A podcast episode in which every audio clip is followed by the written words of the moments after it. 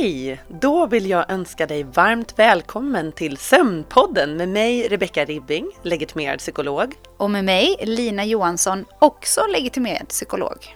Vi jobbar på Learning to Sleep som är en digital sömnmottagning där vi behandlar sömnproblem med kognitiv beteendeterapi. Med vår podd vill vi prata om allt som har med sömn att göra. Man kan tro att sömn är ett snävt ämne, men icke. Det finns ett hav av ämnen som rör sömnen. Stress, läkemedel, parasomnier, drömmar, humör, prestation. Men även vad som händer med sömnen när det är fullmåne. Podden är för alla som vill lära sig mer om sömn.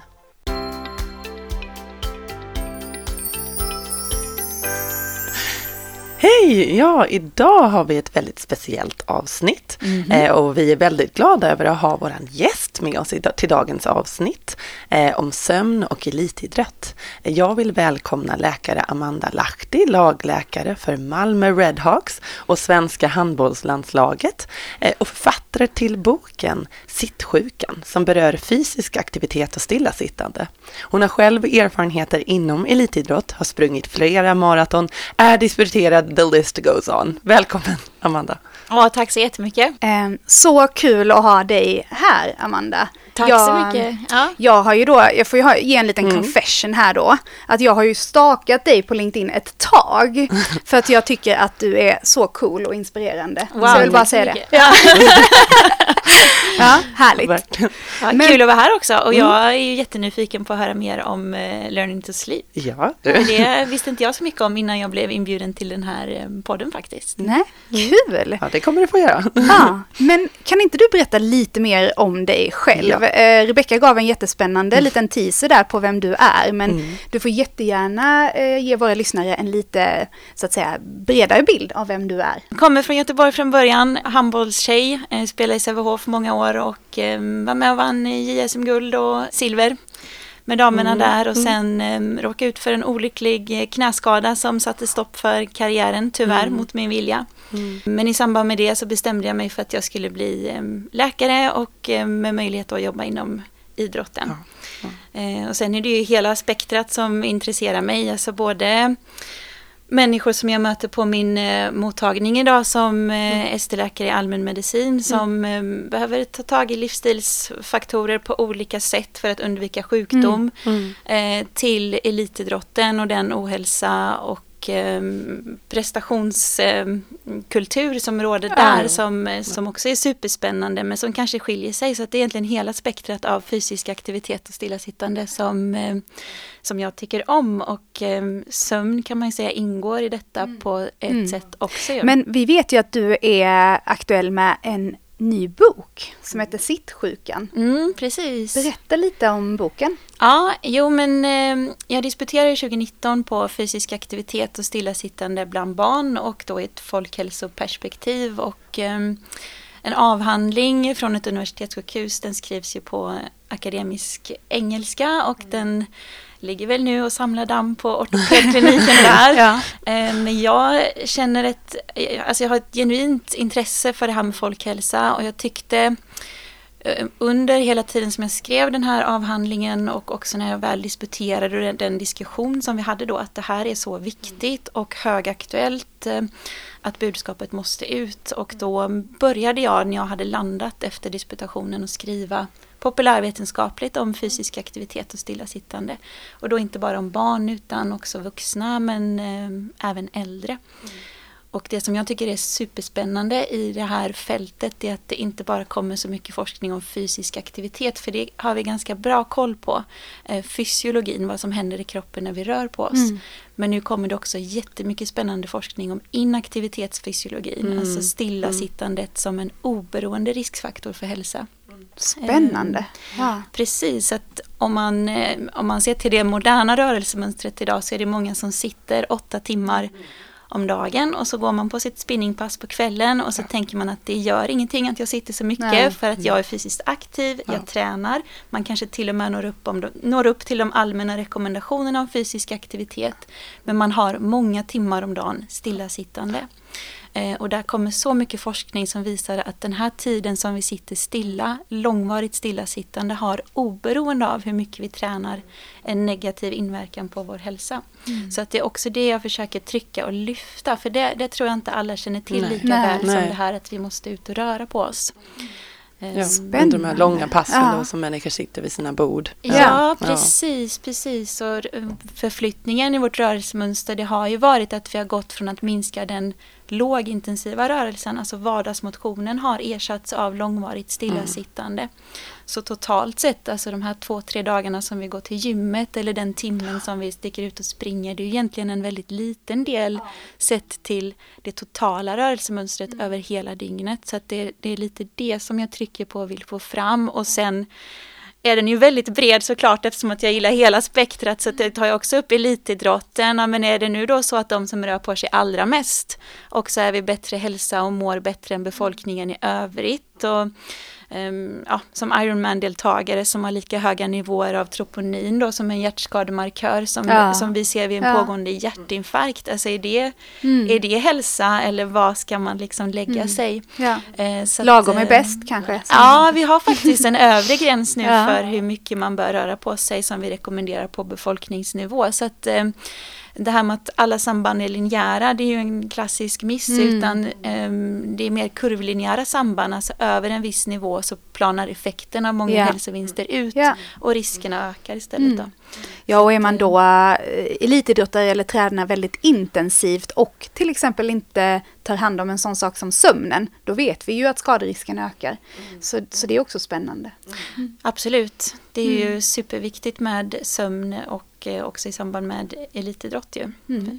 Precis som ni säger, med infektionsrisk och otillräcklig återhämtning och ohälsa på andra sätt. Så att, men så spännande. Sittsjukan alltså. Ja, ska vi läsa? Precis. Ja, det får ni höra. Eller lyssna på, för det kommer ju också som ljudbok. Så att det går ju bra. Det är jättebra. Båda de forumen där. Men idag ska vi ju prata om ett ämne som ligger mig ganska varmt om hjärtat och som jag tycker är superspännande. Och det är ju just kopplingen mellan sömn och idrottslig prestation, helt enkelt. Och Amanda, du har ju själv en bakgrund inom elitidrotten. Hur viktig är sömnen för dig?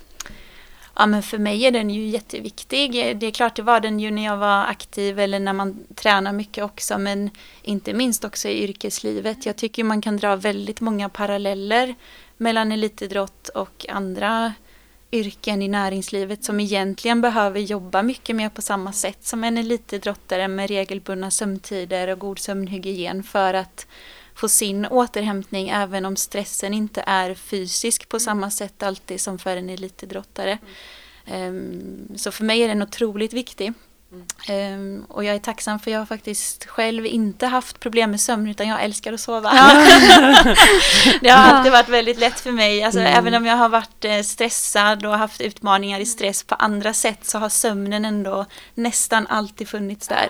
Och det är jag väldigt, väldigt tacksam för jag möter många patienter i min kliniska vardag som läkare som inte har tillräckligt med sömn, och vad det innebär för en människa, det är jättetufft. Så att, och jag tänker, du är ju aktiv som läkare inom elitidrotten där med svenska damhandbollslandslaget och Malmö Redhawks. Och hur bra tycker du att man är på att fokusera på sömn inom elitidrotten idag?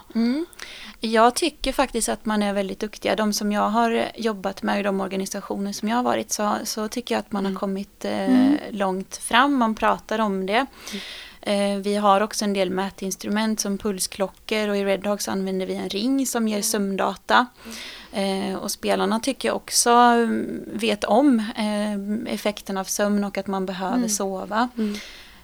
Sen har ju lite idrottarna sina utmaningar. Om man tittar på SHL, alltså hockeyligan i Sverige, så är det många sena matcher. 52 matcher per säsong eller mer, med jättetätt spelschema, en ganska komprimerad säsong. Mycket tid i ishallar inomhus utan solljus, så att det kan vara mörkt för dem nästan hela dygnen, och så matcher runt om i hela Sverige med mycket resor och tid på buss och så. Och så jättemycket träning på det, så att det är klart att det är en utmaning att få till sömnen ibland. Och sen är det ju också det här skiftet som de måste göra då, för att som hockeyspelare, om du ska in på en fullsatt arena och gå in i en sån explosiv sport som kräver så otroligt mycket, så måste du ju vara 110% på. Ja. Alltså adrenalinet måste pumpa, du måste vara helt fokuserad och vara maxad i kropp och koncentration och allt det här. Och sen ska du då direkt efter matchen, för oftast har de ju sena matcher på vardagarna, snabbt ska du då kunna stänga av allt det här adrenalinpumpet i kroppen och bara tillgodose sömnen. Kanske i en buss på väg hem från en bortamatch. Jättetufft. Så att, men det tycker jag återkommer både inom elitidrotten och arbetslivet. Att kunna skifta mellan på och av på ett kontrollerat sätt. Lär man sig den hemligheten, så tror jag att man kommer långt. Ja. Och den är ju tuff även för alla som har problem med sömnen. Att det här med att kunna varva ner är ju, det är ju en gåta för många. Ja, men verkligen. Och det jag har upplevt när jag har jobbat med elitidrottare i egenskap då av psykolog och sömnexpert, det är ju att kunskapen finns där. Man vet att sömn är viktigt. Man är duktig i större klubbar idag på att, som du säger, mäta olika värden, däribland sömndata. Det jag däremot märker ibland saknas, det är ju det du är inne på, de här konkreta verktygen. Ja, men hur gör jag då för att varva ner efter en kvällsmatch? Och hur gör jag för att bygga upp en stabilitet kring min sömn?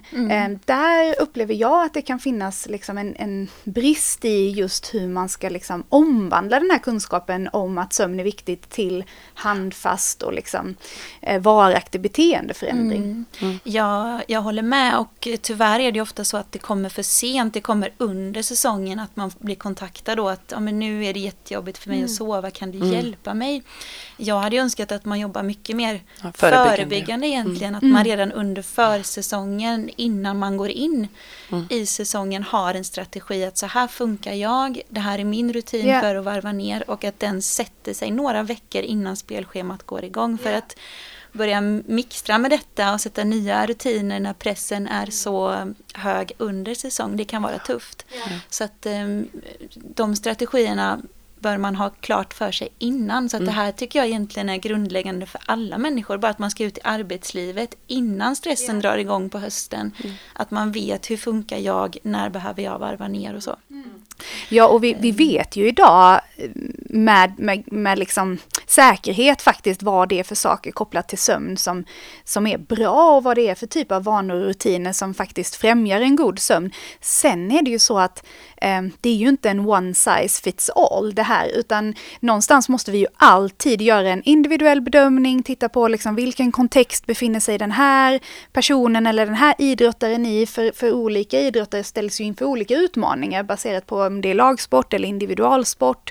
Olika så att säga inriktningar har sina utmaningar, och sen har vi också våra personliga utmaningar. Jag menar, en spelare kanske har små barn hemma, då är det ytterligare en sak som såklart försvårar att få till en bra sömn. Så att någonstans så finns det ju en vinning i att faktiskt jobba på individnivå kring de här sakerna. Absolut, och det är ju så komplext och individuellt som ni säger, och sen olika sporter varierar också, som ishockey är en inomhussport, det är oftast mörkt, inga fönster, inget dagsljus alls, och de har ju den utmaningen också med konstant mörker, medan konditionsidrottare kanske i alla fall även vintertid kommer ut och tränar och får solljuset och hjälp. Olika idrottare kan också ha olika behov av hjälp, och de har också D-vitamin och sånt där att tänka på. Så att, absolut, jag tycker ni tänker helt rätt. Ja, mycket att tänka på. Jag tänker, är det vanligt med sömnproblem bland elitidrottare? Är det din upplevelse av det? Som har jobbat så mycket med elitidrottare. Ja, alltså, men de har ju de här utmaningarna som vi var inne på, som man tänker som grupp. När det är sena matcher, det är mycket resor såklart, det är ju oregelbundenhet då, som gör att det kan vara svårt att hålla samma rutin varje kväll. Så att där har de ju vissa utmaningar. Samtidigt är de ju medvetna, och de vet att de måste ta hand om de här sakerna för att kunna prestera på den nivån som de behöver. Men visst, ibland månar man upp elitidrottaren som en slags stereotyp för friskhet, att de aldrig kan vara sårbara och svaga eller sjuka, och det är klart att de drabbas ju av sömnbesvär och andra bekymmer precis som vilken människa som helst. Och vi vet ju också att sömnbesvär är vanligare när man har psykisk ohälsa eller psykiatrisk diagnos i övrigt. Och det är klart att bara för att man är professionell idrottare så kan man ju fortfarande få en depression som gör att man inte sover. Och så det är man inte skyddad för att man är väldigt duktig på att springa fort eller hoppa högt. Utan, ja, men och det finns ju faktiskt en del forskning nu som visar att elitidrottare som grupp faktiskt... att det finns en högre förekomst av sömnproblem om man jämför med liksom, befolkningen som helhet. Så det verkar ändå så att det här med att liksom, utöva idrott på elitnivå ställer extremt höga krav på individen och kanske också skapar omständigheter som gör att det är lite svårare att sova. Och samtidigt har man då också i studier sett att det är en ganska hög grad av elitidrottare som uppger då att de inte tycker sig själva ha de verktygen de behöver för att rätta till sin sömn. Så det tycker jag ändå är intressant med tanke på att man tänker att det är en grupp som generellt sett då är väldigt medvetna och duktiga på att ta hand om sig själva, att det just brister lite där kring sömnen. Vad finns det egentligen för samband mellan sömn och idrottslig prestation, och vad säger forskningen? Jo, men det finns ju många intressanta studier inom ämnet, och en av de mest kända är ju kanske den här Stanford-studien på basketspelare när de gick från 7-8 timmars sömn till 9-10 timmars sömn, och träffsäkerheten i avsluten i straffar ökade med ungefär 9-10%. Alltså det är ju en signifikant förbättring, och där jag tror elitidrottare drillas ju så hårt i att träna mer, träna hårdare. Men att bara sova en timme till kan ge de här effekterna, det är ju helt fantastiskt. Och man har också tittat på tennisspelare i reaktionsförmåga och simmare på samma sätt och sprinters och vad som händer med reaktionsförmågan och såna här saker. Så att här finns ju stark evidens för att tillräcklig sömn och tillräckligt många sömntimmar och djup och allt det här påverkar ändå hur vi presterar på elitidrottsnivå, men också för vanliga motionärer och elitmotionärer som jag kallar dem, som har fulltidsjobb men som tränar nästintill lika mycket som elitidrottare. De finns ju med. Ja, och sen har vi ju också studier som visar att kronisk sömnbrist också ökar risk för skada. Och vi ser ju då i forskningen att den största risken för skada finns när träningsintensiteten ökar i kombination med att antalet sömntimmar och sömnkvaliteten går ner. Och då har man tittat till exempel på det här med träningsläge då. När man kanske åker iväg, man ska sova i en ny miljö, man kanske till och med då delar rum med en lagkamrat, och det är mycket yttre faktorer som gör att det är svårt att få till sömnen, kombinerat med att man då liksom växlar upp träningsintensitet. Där har vi liksom verkligen en risksituation för en idrottare. Det stämmer, och att drabbas av skador eller sjukdom är ju förödande för en elitidrottare, för att den absolut enskilt största framgångsfaktorn skulle jag säga är kontinuitet över tid. Och får man de här ofrivilliga uppehållen i sin träning och tävlingsverksamhet på grund av skador och sjukdom, så kommer man längre ifrån. Så att kunna hålla den här kontinuiteten är otroligt viktig. Och får man då störningar i sömn eller återhämtning på annat sätt som predisponerar för skador och sjukdom, då, klart, då lägger man sig på en risk som är onödig att ta, och där man kan jobba mycket mer förebyggande egentligen. Ja, men det, precis. Och det är ju en sömnbrist ökar ju också risken för infektion. Det vet vi ju att immunförsvaret är ju aktivt under djupsömn och under tiden vi sover. Och sömnbrist gör ju oss då mer sårbara för infektioner. Och om man tänker då, det kanske inte är de allvarligaste infektionerna, men ändå ett förkylningsvirus som gör att du missar träningstillfällen och så vidare. Och det är ju avgörande för någon som vill liksom maxa sin prestation. Absolut, alltså 1-2 veckors uppehåll, det kommer att ge påverkan, och första veckorna efter blir ju inte på samma sätt som om man hade kunnat hålla kontinuiteten, utan det är en liten startsträcka också efter att man har varit sjuk och ska tillbaka på en så pass hög nivå, så att det blir större påverkan än vad man tror faktiskt. Mm. Ja.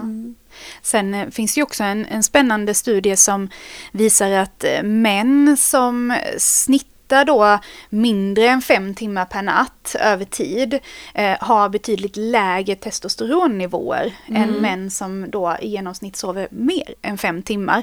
Och där vet vi ju att testosteronet är ju också ett hormon som utsöndras under sömnen och är ju jätteviktigt för muskeluppbyggnad, muskelreparation och så vidare. Så det är klart att det är ju inte liksom bara en faktor här som bidrar, utan det händer så många viktiga saker i kroppen för vår återhämtning under sömnen, och funkar den inte så utsätter vi oss för en större risk. Vi har ju pratat nu, eller du har ju nämnt lite de här ganska direkta effekterna av sömnbrist, alltså som du sa med minskad koncentration, man blir irriterad, svårt att fatta beslut och så vidare, men sen är det ju faktiskt så. Så långvarig sömnbrist är ju livsfarligt. Mm. Man överlever ju inte utan sömn. Nej. Hur länge överlever man egentligen utan att sova? Ja, det är ju the world record, var ju i Kalifornien där på 60-talet. En 17-årig kille som 11 dagar var det, 264 timmar. Men han mådde ju inte så bra efter det. Det var en high school experiment som han gjorde. Och forskare började då få uppmärksamhet för det här och studerade honom under den tiden. Ja, det hade nog väckt en del etiska frågeställningar att utföra det här experimentet idag med den kunskap som vi har om sömn och dess betydelse. Och sen finns det också studier på råttor är det väl mest som man har stressat och inte låtit sova, och de avlider ju faktiskt efter 11-12 dagar, så att kanske den här mannen på 60-talet inte var så långt ifrån faktiskt. Nej. Hemskt. Nej. Ja, han kan ju inte ha mått jättebra. Nej, verkligen inte. Ja, men jag skulle vilja stanna kvar en liten stund i det här med just den kognitiva påverkan av sömnbrist eller dålig sömnkvalitet. För vi pratar ju ofta om hur en sömnbrist kan påverka kroppen och fysiologisk prestation. Men sen är det ju så att under sömnen så bearbetar ju hjärnan en mängd olika intryck och sorterar i information och flyttar information som vi behöver till långtidsminnet och så vidare. Och sover vi bristfälligt så får vi en sämre inlärningsförmåga.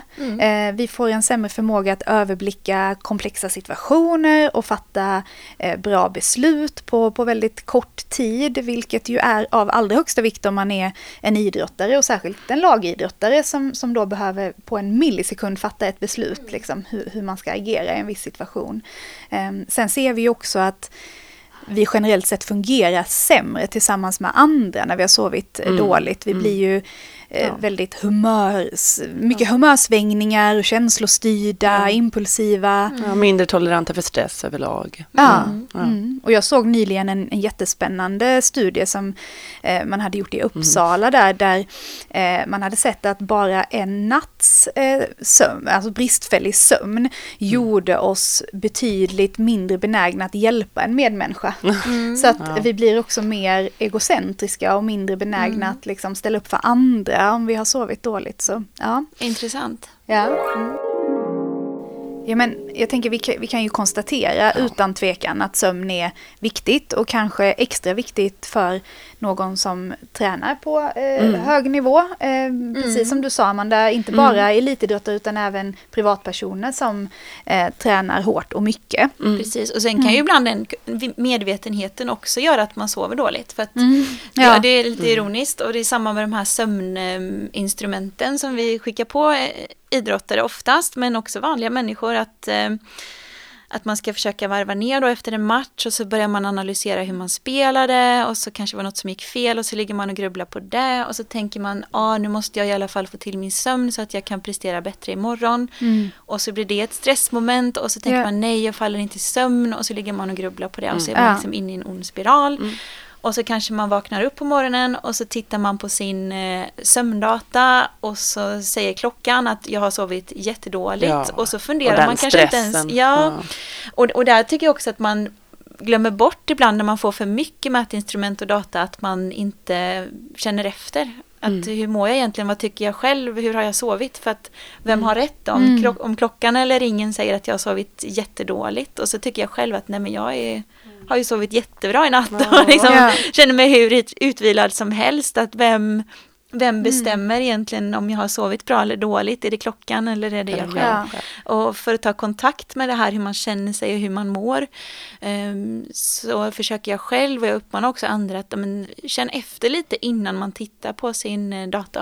Alltså, hur upplever du sömnen? Hur känns natten och hur mår kroppen idag? Ja. Kvalitet, kvantitet. Ja, precis. Att man inte underskattar de här subjektiva måtten också, på att klockan ska ju hjälpa en själv och man ska ju inte tillfredsställa klockan, utan att man använder mätinstrumenten på rätt sätt, och att inte de i sig skapar stress för att man inte sover. Nej.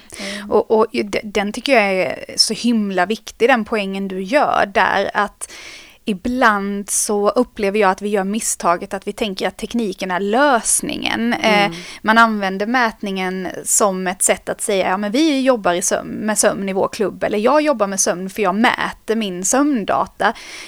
Och då har man ju liksom bara tagit första steget. Man har egentligen skapat uppmärksamhet kring ämnet, men man har ju som sagt missat den här delen med de konkreta verktygen. För vad gör du om den här sömndatan är negativ? Kommer det hjälpa dig per definition att sova bättre? Nej, det kommer det ju inte. Du behöver ju göra förändringar, så och då beteendeförändringar, förändringar i vanor som får dig att sova bättre.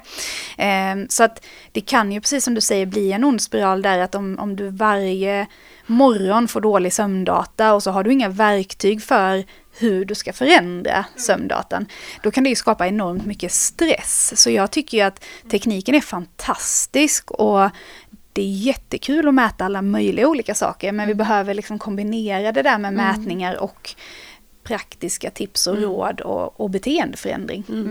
Och men där är ju ni experter egentligen. Jag tänker som läkare är man ju mer, alltså, det är klart vi jobbar ju med beteende och livsstil och sånt också, men inte alls lika mycket som vi går på mediciner och andra saker. Men jag tänker, där är ju ni som psykologer experter, och jag tänker så här, om man hade tagit in er två då, så att ni hade fått komma in i mitt lag eller i handbollslandslaget eller i hockeylaget här nu då på försäsongen, vad hade ni gjort? Ja, men jag hade ju börjat med att göra, eller det jag alltid gör är att börja med en individuell kartläggning. Jag behöver ju ta reda på vad är det som påverkar den här individens sömn. Och då tittar jag ju inte bara på det som händer under natten. Så trots att jag är sömnexpert så är jag ju intresserad av vad som händer under hela dagen. För det är ju egentligen det som händer från det att vi slår upp ögonen tills det att vi ska gå och lägga oss som egentligen förutspår hur bra eller dålig sömnen kommer bli. Och det är det många som missar. Så jag skulle börja med att titta på faktiskt det här med sovtider. Alltså finns det en regelbundenhet överlag i sovtider? Den är jätteviktig. Vi behöver jobba med vår inre biologiska klocka och dygnsrytm och inte emot den.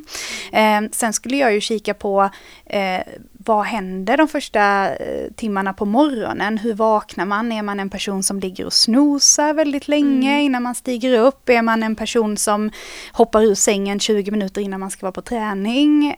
Finns alla varianter där kan jag säga. Ja. Så jag skulle börja där, och sen skulle jag jobba mig igenom dagen, och så skulle jag titta på liksom när tränar du? När har ni liksom lagsamlingar?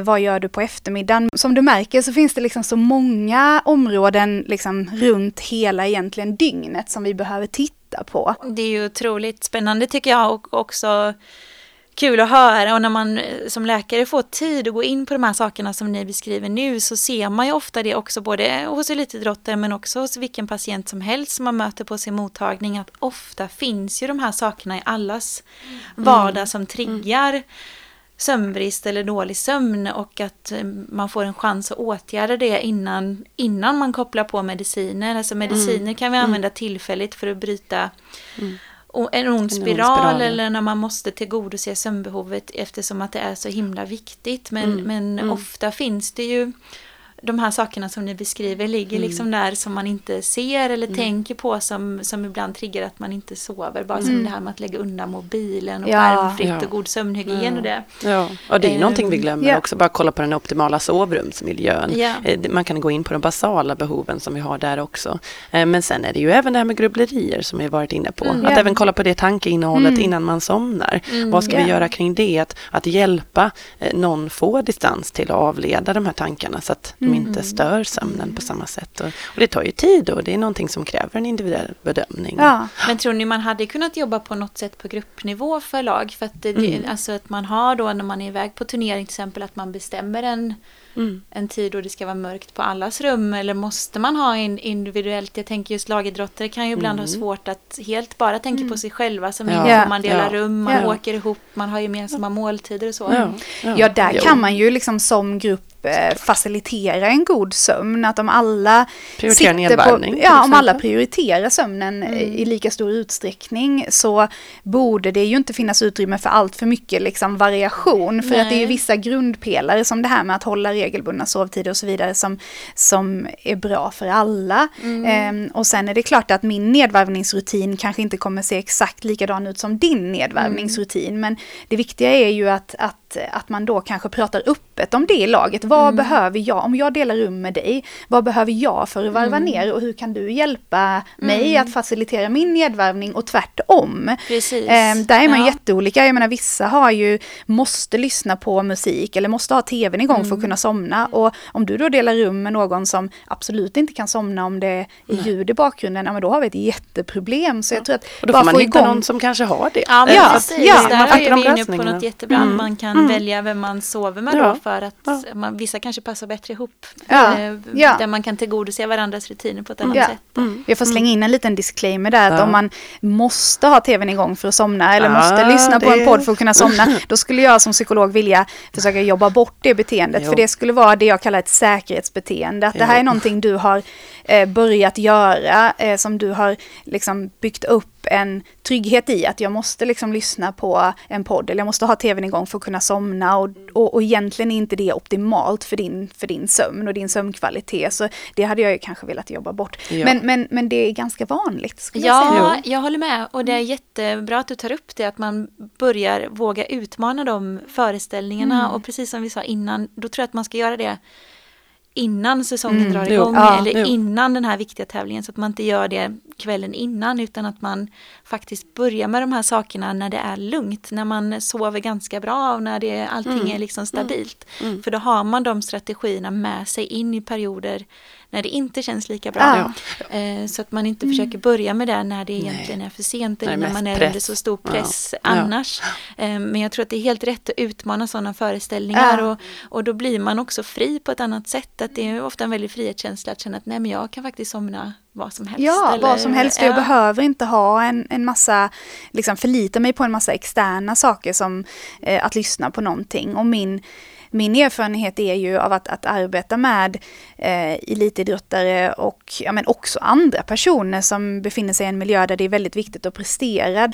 Du hade ju inte varit där du är om du inte hade varit en person som grubblar över din prestation. Hade du liksom tagit det här med en klackspark och tänkt att så här, jag gjorde en skitmatch men det spelar inte så stor roll, då hade du ju inte haft drivkraften att ta dig dit du är. Så det är ju liksom, det finns två sidor till det där myntet. Men vi behöver ju lära elitidrottarna att ha verktyg för att hantera den här prestationsångesten, om vi väljer att kalla den det, som ofta består då av tankar som handlar om sin egen prestation helt enkelt. Och där har vi ju verktyg som vi kan använda som tankedagbok. Det är bara att vi måste lära ut det på rätt sätt så att man har de förutsättningarna för att kunna använda de här bra strategierna och metoderna som finns.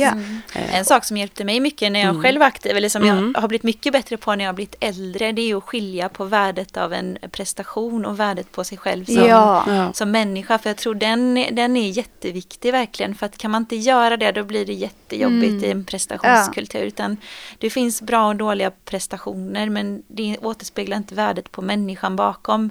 Så att man, den tror jag är jätteviktig att man har med sig, men det är inte alltid så lätt när man som elitidrottare ofta blir värderad utifrån prestation, och man blir nationell hjälte när man lyckas och sen uthängde tidningar och får hatbrev i brevlådan och sånt när det går dåligt för att det är tufft alltså. Ja, det är jättetufft. För och nackdelar med och där gäller det ju att liksom känna till de här små tecknen. Så jag försöker nästan alltid närma mig det här med prestationsångest när jag jobbar med idrottare eller andra högpresterande individer. Och det är inte alltid så att jag direkt får ett rungande ja när jag säger så här, upplever du prestationsångest? Utan det svarar man lite svävande på och så.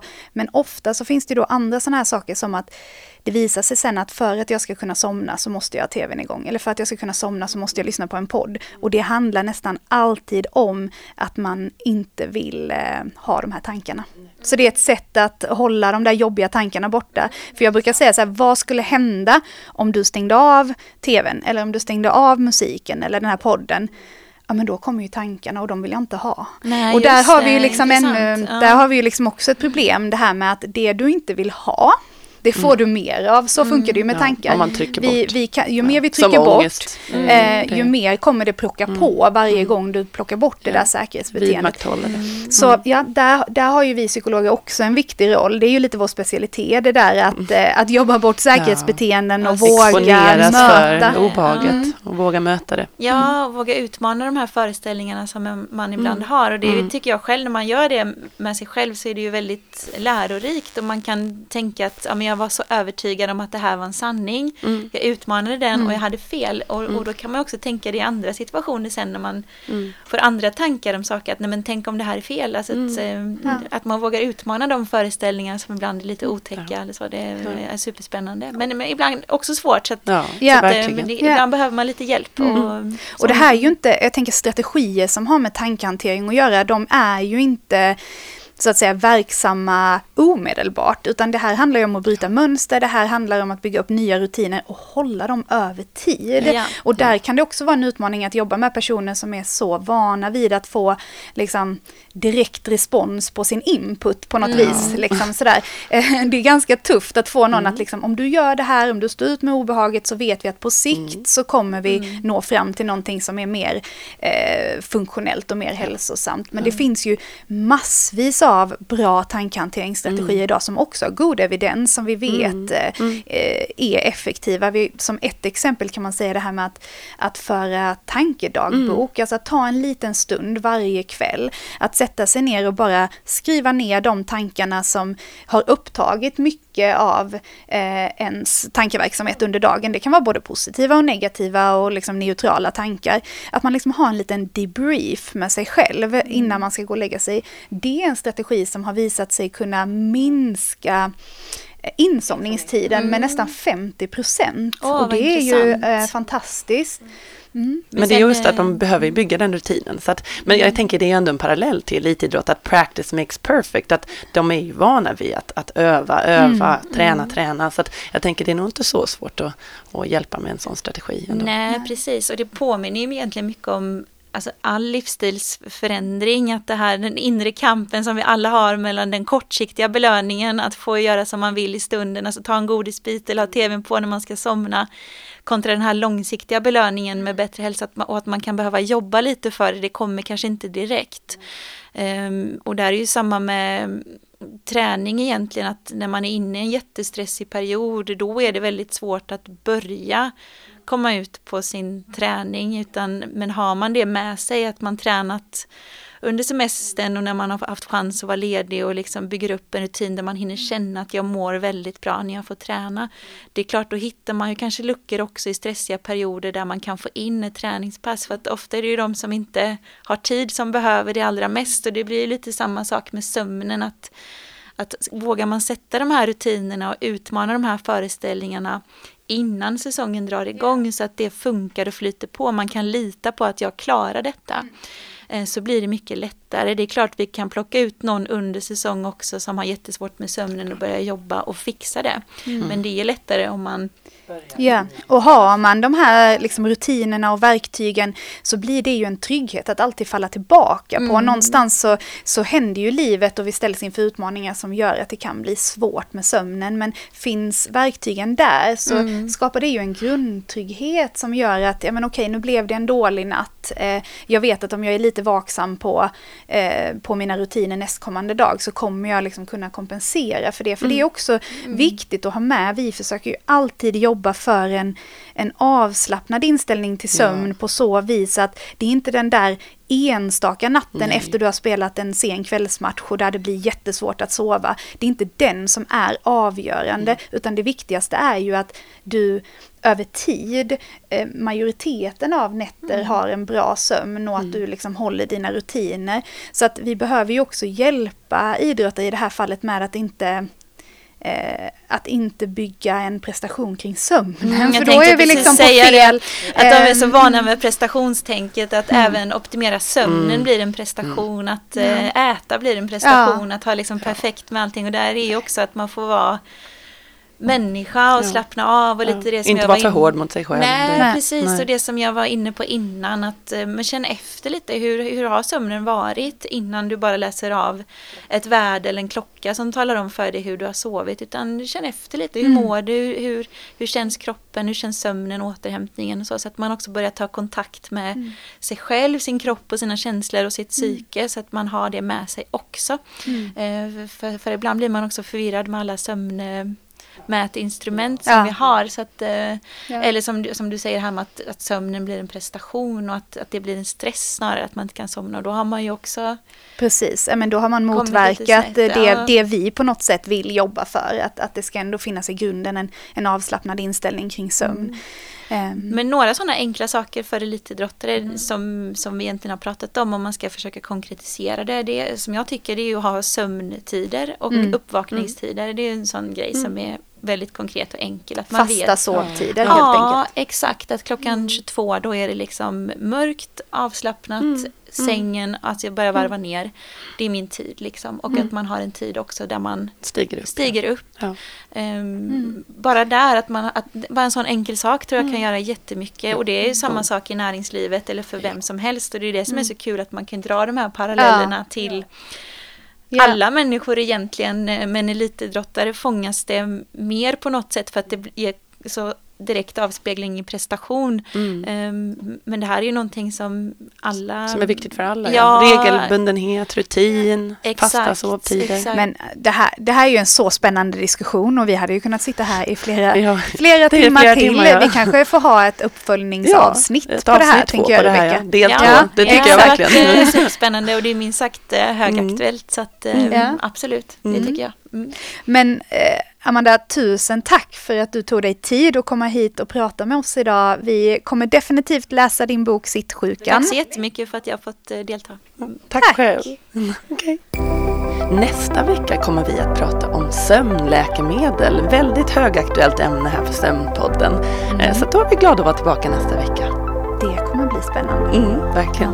Ha det bra, Rebecca. Tack. Hej. Ciao.